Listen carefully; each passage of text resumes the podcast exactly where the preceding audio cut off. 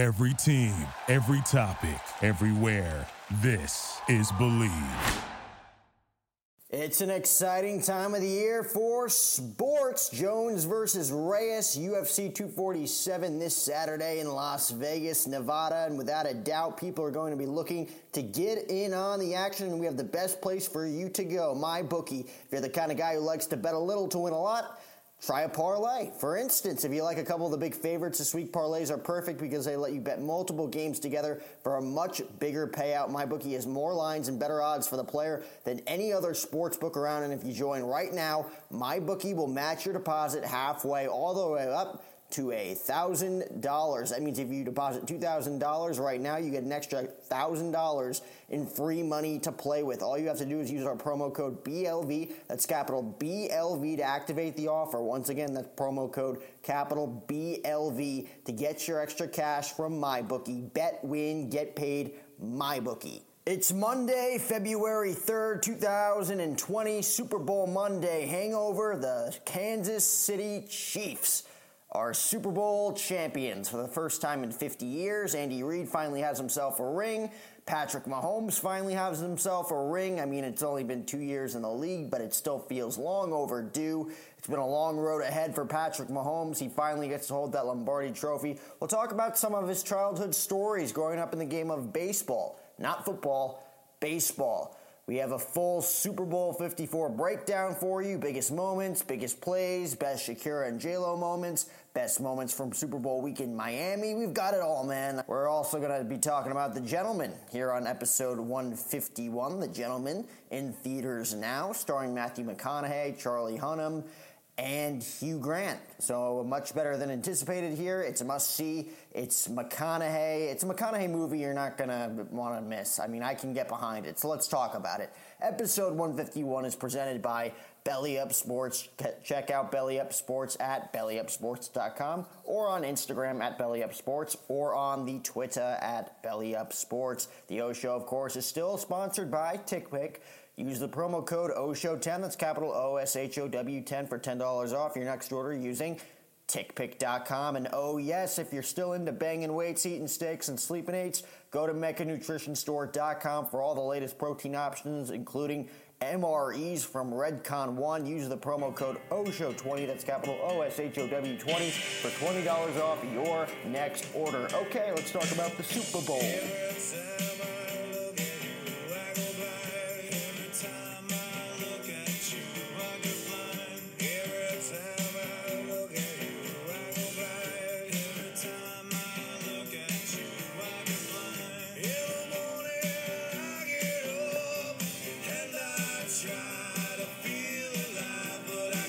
So the 2019 National Football League season is officially in the books with the Kansas City Chiefs winning Super Bowl 54. Thrilling finish to the Super Bowl. Great Super Bowl out in Miami, Florida. I mean, the Chiefs beat the 49ers by a score of 31-20. Patrick Mahomes was named the Super Bowl Most Valuable Player. A 21-point comeback with about 6 minutes remaining in the game.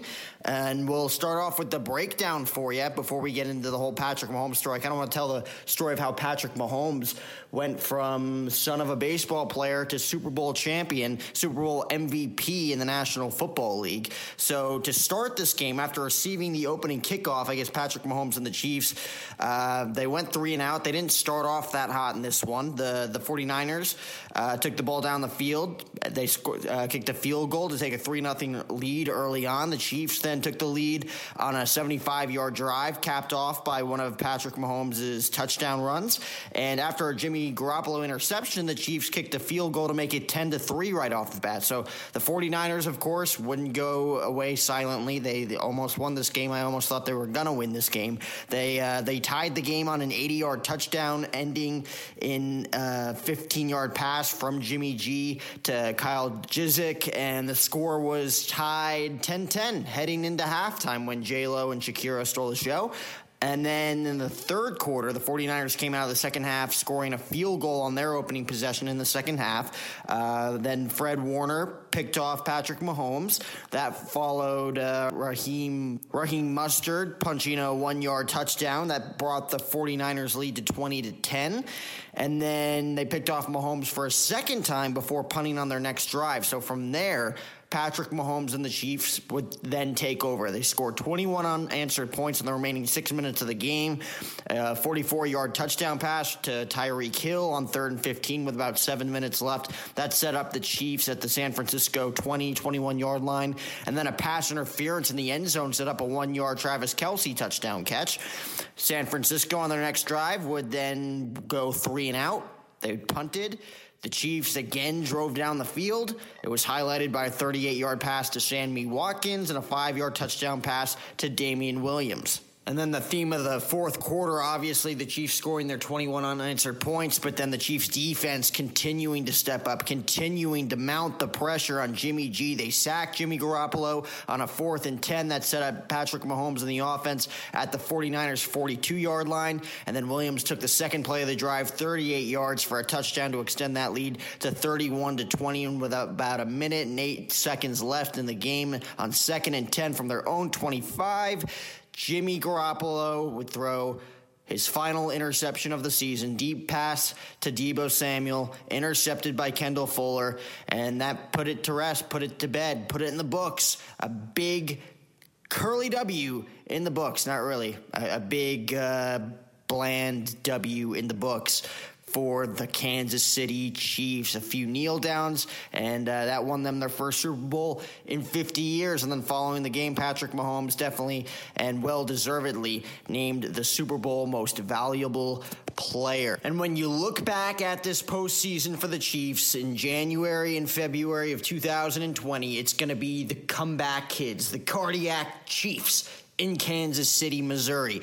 I mean, 24-0, they're down against the Houston Texans at home. They score 28 points in the second quarter alone to take the lead. They end up scoring 51 in that game. Then, of course, they're down by 10 in the AFC Championship game to a red-hot Tennessee Titan team. The coach Mike Vrabel almost leading the Tennessee Titans to their first Super Bowl in a while. And Patrick Mahomes, again, turning up the heat a notch. They win that game. They go to Super Bowl 54. They're down by 10 with about 6 minutes remaining. 21 unanswered points in the final 6 minutes to win the Super Bowl and to win that Super Bowl Most Valuable Player award. I mean, they were staring at a double-digit deficit for the third time in 3 postseason games last night. This time was with less than 15 minutes against the San Francisco 49ers in the Super Bowl, the best team that the NFC had to offer. And when defensive end Frank Clark sauntered onto the field in Hard Rock Stadium and began to talk some trash, he had that much confidence in his team. He had that much confidence in his defense. I mean, he said that he went out there and told them that they're going to have to go home like everybody else. He told George Kittle that he was going home. He told Joe Staley he was going home. He told all of those guys that they were going home. The Chiefs indeed sent them home with a stunning 31-20 loss. And leading the way, you got to say it was the defense. I mean, it was a defense that was rebuilt from the ground up after its AFC Championship game collapse a year ago. And that has struggled all night to pick up, again, that fizzling Kansas City offense in that first half. The defense forced the 49ers into a pair of punts in the fourth quarter, two huge drives forcing Jimmy G and the 49ers to punt. That gave Patrick Mahomes a chance to rally the Chiefs to their first title in 50 years. And, of course, Mahomes came through with a touchdown pass to both Travis Kelce and Damian Williams to give his team the lead. And Mahomes says that he knew that they weren't in the ideal situation, but he believed that his defense was going to get the stops, and they most certainly did. And the 49ers still had a chance after Williams reached over the pylon with about, I want to say it was 2:44 left on the clock, and then the video review upheld the touchdown call that gave the Chiefs the 24-20 lead at the time. But after allowing a first down, a defense that carried a newfound sense of purpose, swagger, you could say, that's how Tyrann Mathieu called it, they made 4 consecutive plays when they needed it the most. I mean, Jimmy Garoppolo threw 3 straight incompletions. Then the 49ers quarterback was sacked by Frank Clark, who was the $105 million offseason acquisition from Kansas City. That gave the Chiefs the ball back, and Williams got loose for a long touchdown run, and Kendall Fuller picked off a desperation Hail Mary heave by Jimmy G to put the exclamation point on the comeback. And there were great expectations going into the season. That's what Matthew said after the game. He said, but we knew we had the pieces in place. It was a great challenge defensively going into this game. I'm proud that we kind of shut them down. Not kind of. They absolutely shut Jimmy G down in the fourth quarter. And back in Kansas City, a fan base that hadn't celebrated a title since the Nixon administration was finally able to celebrate. I think those people are probably going to be so happy, and obviously the Chiefs players and the front office are so grateful that they're the group to kind of bring it back to those people. I mean, the Royals won a World Series 5 years ago in 2015, but to win the first Super Bowl in the NFL in nearly 50 years, I mean, those people have been supporting the Chiefs forever. It's kind of cool to see them end as champions this year, and it's going to be that defense. It has been the bane of all organization for years. I mean, especially in the postseason. There was that memorable 38-31 divisional loss to the Colts after the 2003 season against Peyton Manning, in which nobody punted in the game, and the 45-44 collapse in Indianapolis in the wild card round after the 2013 season against Andrew Luck, when the Chiefs blew a 31-10 lead at halftime. That's when Alex Smith was the quarterback. And then the pressure and the ridicule mounted on Andy Reid that he would never win the big one. I mean, the most heartbreaking loss, though, you got to say, was that one that spurred the Chiefs to make the wholesale changes last offseason. They took on the New England Patriots to overtime before losing the coin toss, and then their defense failed to get Tom Brady and his bunch off the field, and then the Chiefs lost without giving Patrick Mahomes and the NFL's best offense, arguably, during that 2018 season, an opportunity with the ball in overtime. So the famously loyal Andy Reid decided to then fire coordinator Bob Sutton, bring in Steve Spagnuolo, who switched to a 4-3 scheme, required new personnel across the board. So the Chiefs traded for Clark, signed him to a big deal, added Matthew in free agency, and then added a supporting cast that gave Andy Reid confidence that they would, I guess you could say, hang with just about anybody in the league. I mean, the first 8 games were a struggle, definitely this year. The final 8 games were a lesson in dominance, and that rebuild defense that couldn't get the Patriots off the field last postseason, it definitely got the 49ers off the field when it mattered Sunday night. And the Chiefs held Jimmy G to just 219 passing yards with a touchdown, 2 interceptions. That final one we mentioned that put the ceiling, the seal on the deal. It held one of the NFL's best ground attacks to just 141 yards rushing. And it finally quit biting on trick plays and end-arounds that caused them fits the entire first half of the season, playing the kind of defense down the stretch that Kansas City has sought for years. And when the final seconds finally ticked off the clock last night in Miami, Clark ripped off his helmet. He ran the length of the field. He fell to his knees, staring into the sky. I mean, Matthew pranced around in celebration, his own roller coaster journey reaching its climax here. And the defensive line that consistently put pressure on Garoppolo down the stretch looked like giddy school children, honestly. That's the only way I could put it. They hugged everybody, the flying confetti everywhere, the celebration, 5 decades in the making, finally playing out on a field in Miami, Florida. And Chris Jones, defensive tackle for the Chiefs, actually said he told Coach Reid that they're not leaving without a ring. They're not going to get on that bus without a ring. I mean, I don't know what would have happened if they lost, but, I mean, if the defense makes stops, Pat will make something happen. I mean, they made a stop and they sailed. So congratulations to the Kansas City Chiefs, Super Bowl 54 champion, Super Bowl LIV in Miami, Florida. My condolences go out to all 49ers fans. Know a lot of 49ers fans, a lot of friends in San Francisco and the Bay Area. My condolences out to you. That's now Super Bowl. They lost Super Bowl 47 against the Ravens. Now they lose Super Bowl 54 against The Chiefs still looking for their first Super Bowl since the Montana days, since 1994. Well, I guess that was Steve Young. That was Steve Young's, I guess, final leap out of the shadow of Joe Montana, who had won 4 Super Bowls with the 49ers, 82, 85, 89, and 90.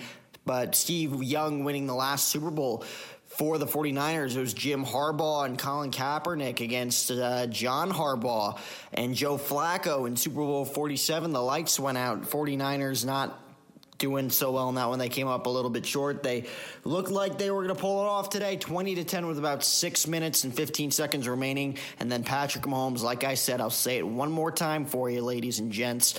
21 unanswered points with 6 minutes remaining. So congrats to the Kansas City Chiefs on winning Super Bowl 54. With that being said, I kind of want to talk about Patrick Mahomes, because Patrick Mahomes, again, Super Bowl 54, most valuable player, may win the NFL most valuable player award if it wasn't for Lamar Jackson's season. Lamar Jackson, of course, winning that honor on Saturday night. NFL MVP, congrats to Lamar Jackson.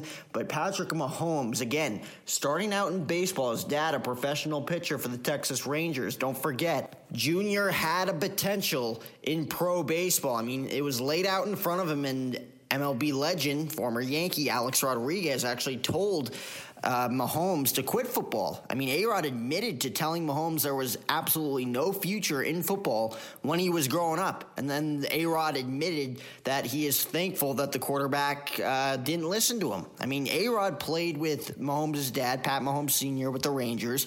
And Patrick Mahomes, he used to field balls for A-Rod prior to games during batting practice. And when Patrick Mahomes was still playing both sports, Alex Rodriguez offered his strong opinion on his athletic future. He said, now listen to me. This is A-Rod, and I quote, "Now listen to me. If you don't hear one thing I ever tell you, you better listen to this. There is no money. There is no future. There is no history in football. You have to play baseball." And Mahomes did not follow A-Rod's advice at all. Not even a little bit, 0%. But the Chiefs quarterback still remembered those words. And A-Rod admitted that he's glad Patrick Mahomes had a mind of his own when it came to his future. He said, and I quote, "Well, he reminded me of that recently, and boy, am I glad that he didn't listen to me." That's what he told Sporting News. And A-Rod was right about one thing, and that is that Patrick Mahomes could have had a career in baseball. I mean, we see it on the football field. Troy Aikman said it during Super Bowl week that you could see it in his arm angles sometimes, how easy he makes it look. I mean, second baseman, shortstop, he could have been. It will not come as a surprise to many sports fans of Patrick Mahomes' signature no-look passes that his baseball position was a pitcher.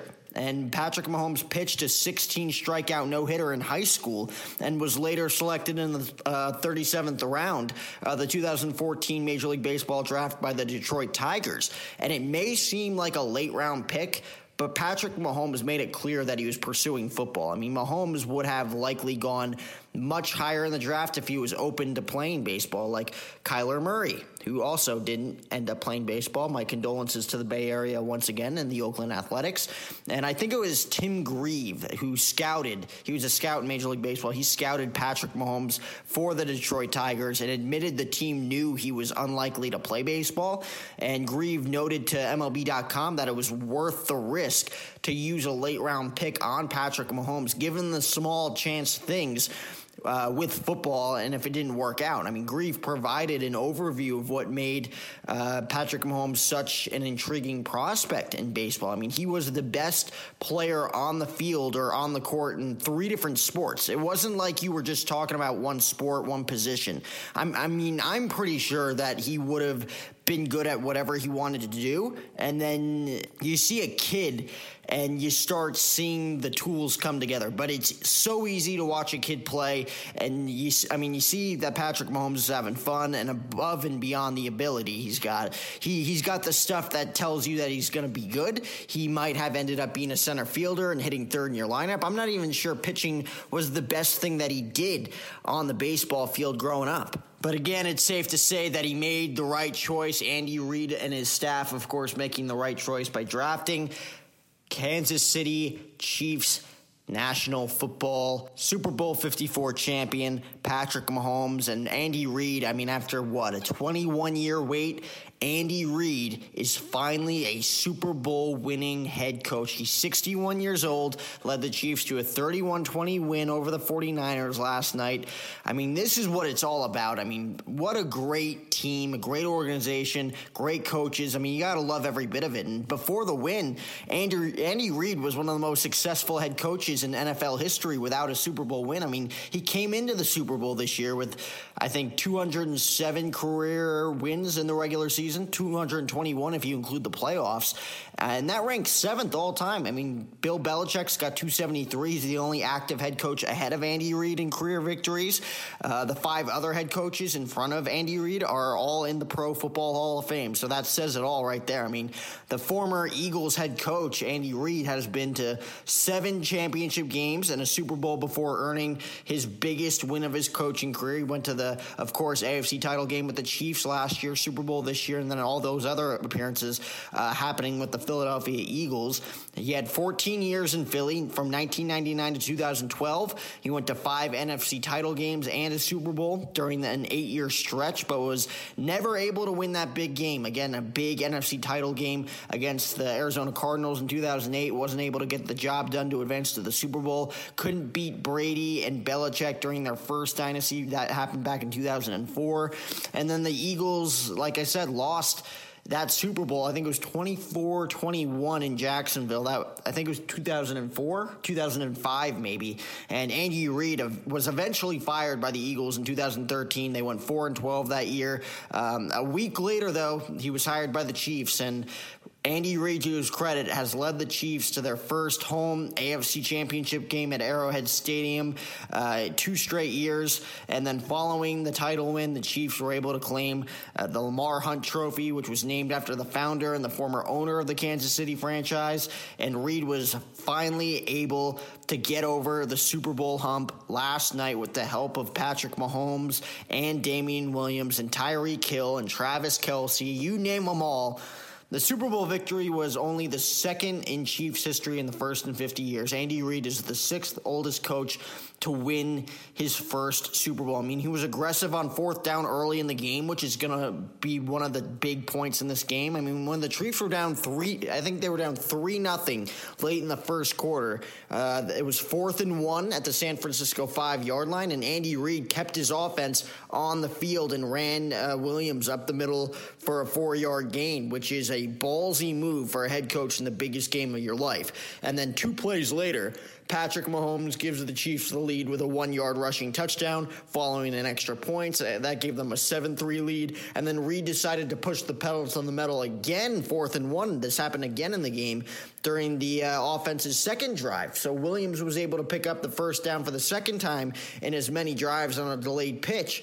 I mean, there was an early interception that gave the Chiefs a chance to create some space as well. I mean, that's when Jimmy G fired that 18-yard completion to Emmanuel Sanders, which moved them up to midfield about, I think it was their 2nd drive of the game for San Francisco. And then 2 plays later, Jimmy G faced pressure up the middle from, I think it was Chris Jones and Mike Pennell, those 2 Chiefs defensive linemen, and Garoppolo fired a pass down the field while being hit by Pennell, and the ball was picked off by Bashad Breeland.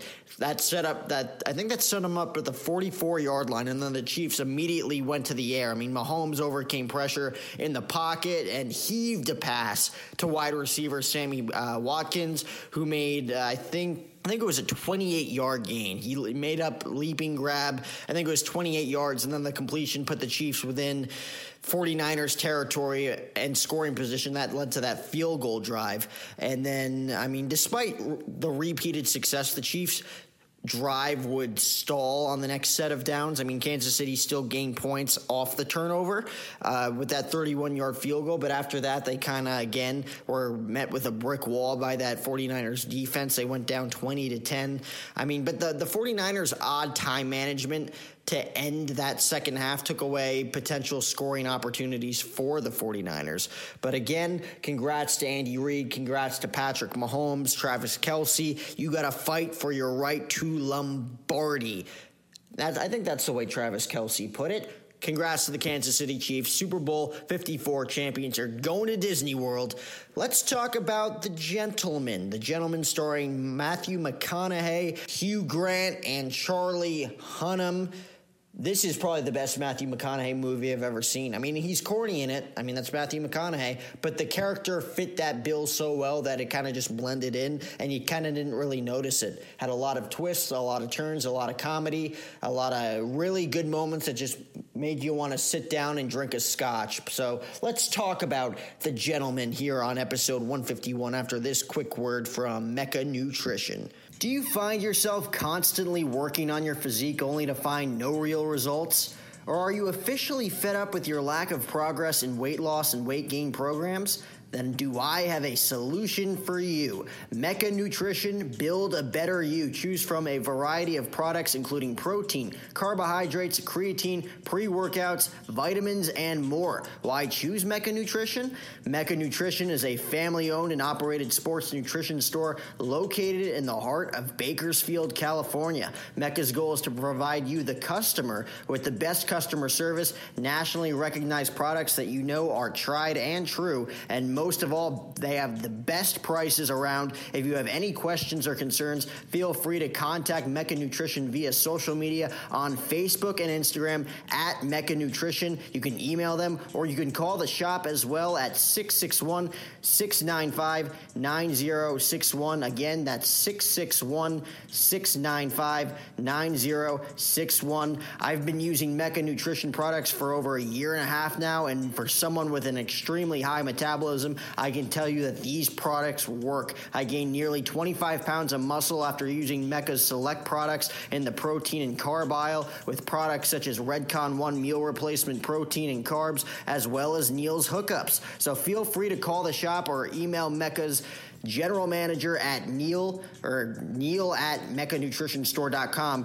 Rumor has it, if you mention MechaNutrition, you may come away with an added discount as well, but you didn't hear it from me. So go check it out if you want to transform your body and get into the best shape possible right now. MechaNutrition, build a better you.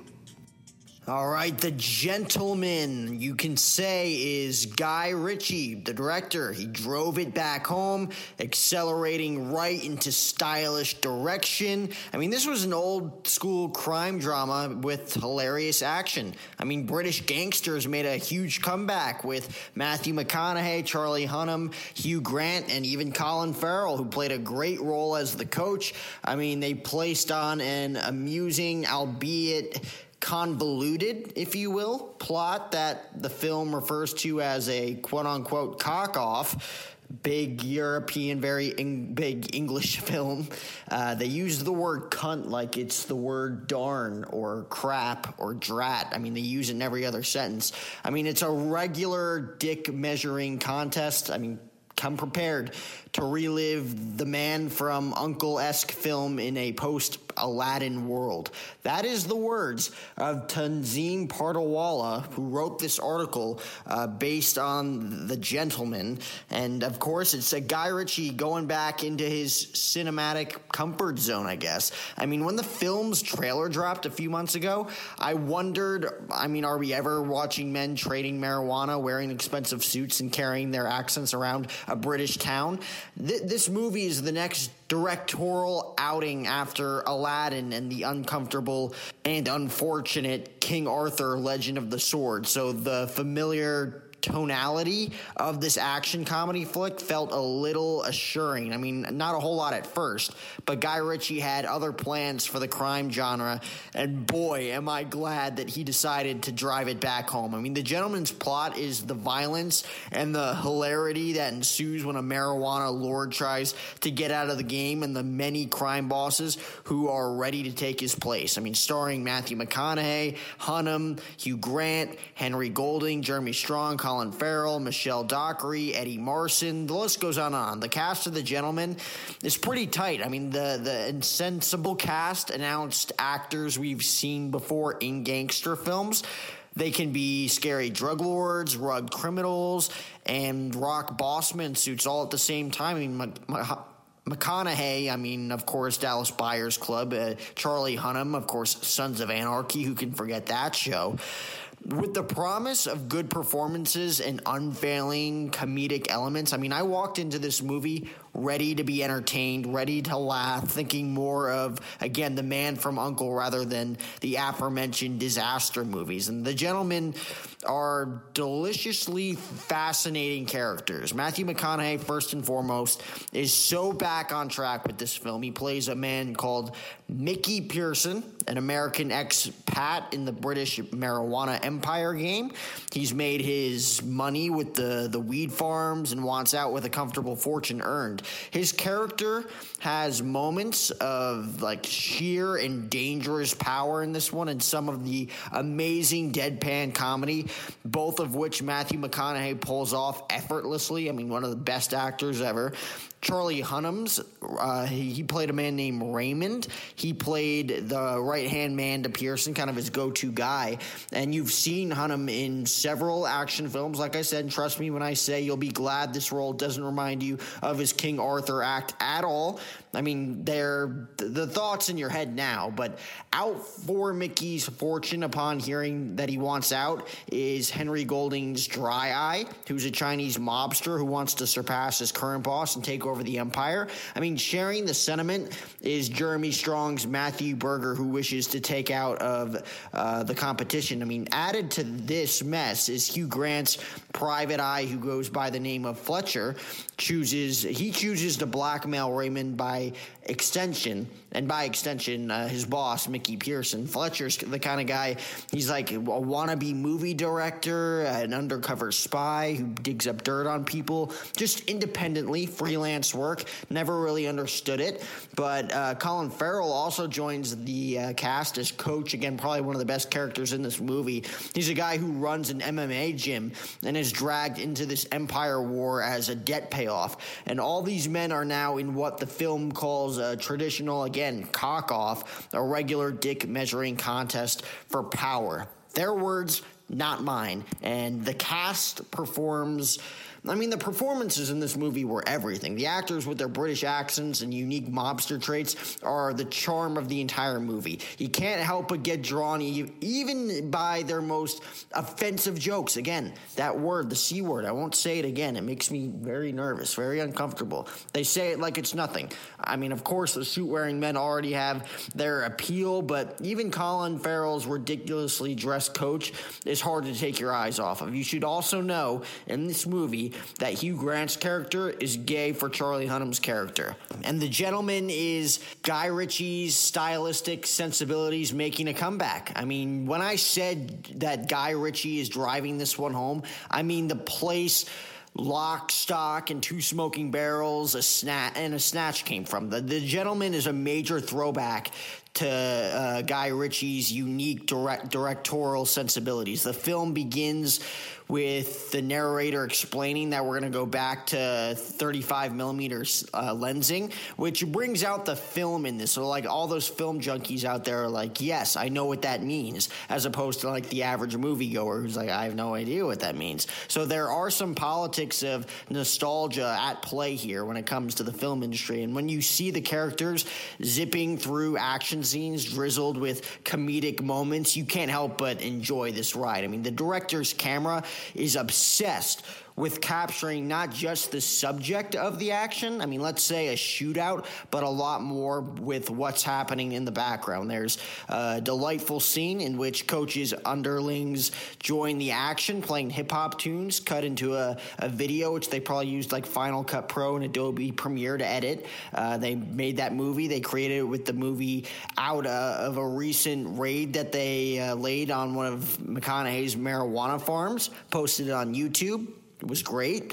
What happens in scenes like these is a pure genius blend of gruesome action with laugh-out-loud material. And Guy Ritchie is fun. He's always been fun, so stylish. Fun direction is what really makes this movie. I thought I was over English Tarantino, but it turns out I'm not. Humoristic direction to a gangster's life is I guess you could say it's a contribution to crime genre. Only he can make, and so I don't think fans will blame Guy Ritchie here for relying on it ever so often in The Gentlemen. And Guy Ritchie is still the guy who, again, made the man from Uncle best Bleav he got his mojo back in this one. There are shots he takes his time with, and then there's those that he just ziplines through, whether or not you're prepared for the pace. It can, however, be said that the pacing is slower for the director. I mean, The Gentleman's outrageously funny story gets a peppy verse-filled narrative, because I'll admit the first 15 minutes of this movie were they were difficult to keep up with, at least for me. The film goes all guns blazing into the story, and it has so many convoluted plots that you almost can't maintain a chain of thoughts in the first 15 minutes. It's narrated completely in flashbacks, and for a while, you'll think that the plot is nonsensical. I mean, just a plethora of words and disjointed action, because at the beginning of the movie, it seemed as if McConaughey's character was shot and killed. Now they're just telling the story. But once you settle into this movie, you understand that just how much the film relies on that narrative structure. And no, McConaughey's character does not die, but it does make you see him. So spoiler alert, if you haven't seen the movie, don't listen. The story goes back and forth between dialogues that almost border towards poetic verse, if you will. If you think the action of the film is funny, you should see what it does with dialogue. I mean, Hugh Grant's character gets most of these lines with a lot of rhyme and meter to accompany the otherwise long rant-like lines. I mean, considering that the film is just action sequences set on conversation, you'll find yourself appreciating how brisk it is. Do expect the very curse words and the sweary lines, though. These are British gangsters, and even if their words seem smart, I mean, they say some pretty scandalous words in this movie. But unfortunately, the space that Guy Ritchie was comfortable with was also the space where racism and cinema were allowed to grow in this film. The film doesn't treat its Asian characters very kindly. Henry Golding's dry eye, he becomes the butt of some pretty sad jokes that weren't politically correct back then, and quite honestly aren't politically correct now more than ever. And the Asian gangsters are represented as somehow more descendant than the English lot. I mean, Dry Eye is called a Chinese James Bond by Mickey, and his kin are given even worse scenes. I mean, Jason Wong's character is his name's spelled P-H-U-C, which is fuck, obviously, and thus continues the degradation. Thematically, the Brits look down on the Chinese since they deal with harder substances than weed, heroin, giving them an even lower moral backing in the underworld. The director could very well say that those are the slurs of time, but we saw no such problem with The Irishman, which was Martin Scorsese's comeback that falls into the crime genre. I mean, the treatment of Asian characters remains the same even when the frame populates just them with no Englishmen in sight. I mean, you'll see what I mean. The Gentlemen, though, it's a thoroughly fun movie to watch by a fun director. We need a nostalgia trip to be reminded of the old school pleasures of gangster films, and the director needed redemption. I mean, it borrows everything you love from the genre and packs it in one film populated, again, with these gentlemen, Matthew McConaughey, Charlie Hunnam, and Colin Farrell, Hugh Grant. The list goes on and on. How could you resist this movie? It was a phenomenal movie, best Matthew McConaughey movie to date. I mean, did it need to get the endowed racism along, though? Not really, but we got it. So ready or not, here you come. The Gentlemen, in theaters now. Go check it out. That's my review of The Gentlemen.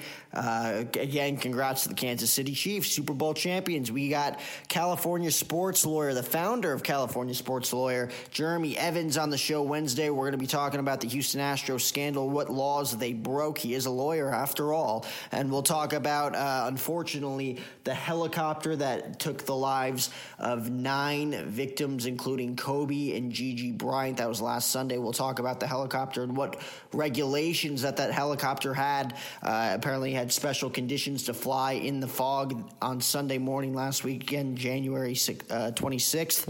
So we'll talk about that a little with Jeremy Evans on Wednesday, before we talk to Zach Hampel on Friday, talking big league ballparks in the house. Spring training just a few weeks away. Baseball season coming just around the corner. A lot of great interviews coming your way.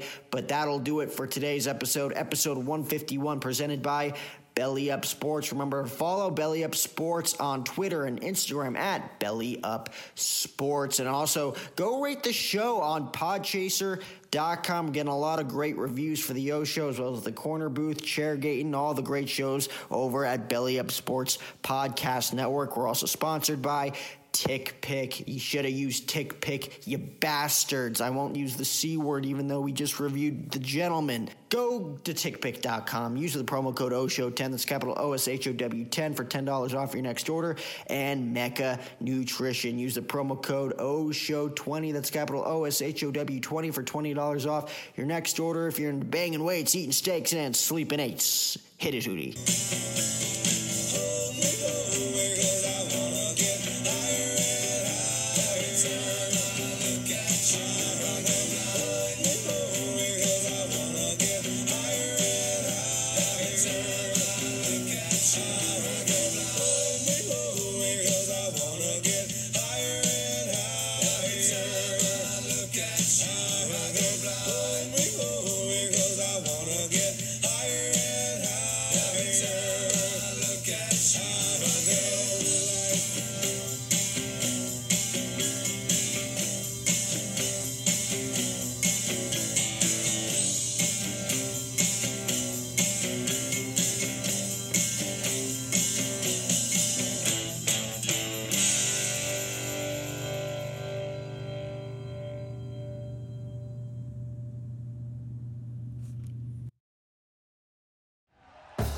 Thank you for listening to Bleav. You can show support to your host by subscribing to the show and giving us a 5-star rating on your preferred platform. Check us out at Bleav.com and search for BLEAV on YouTube.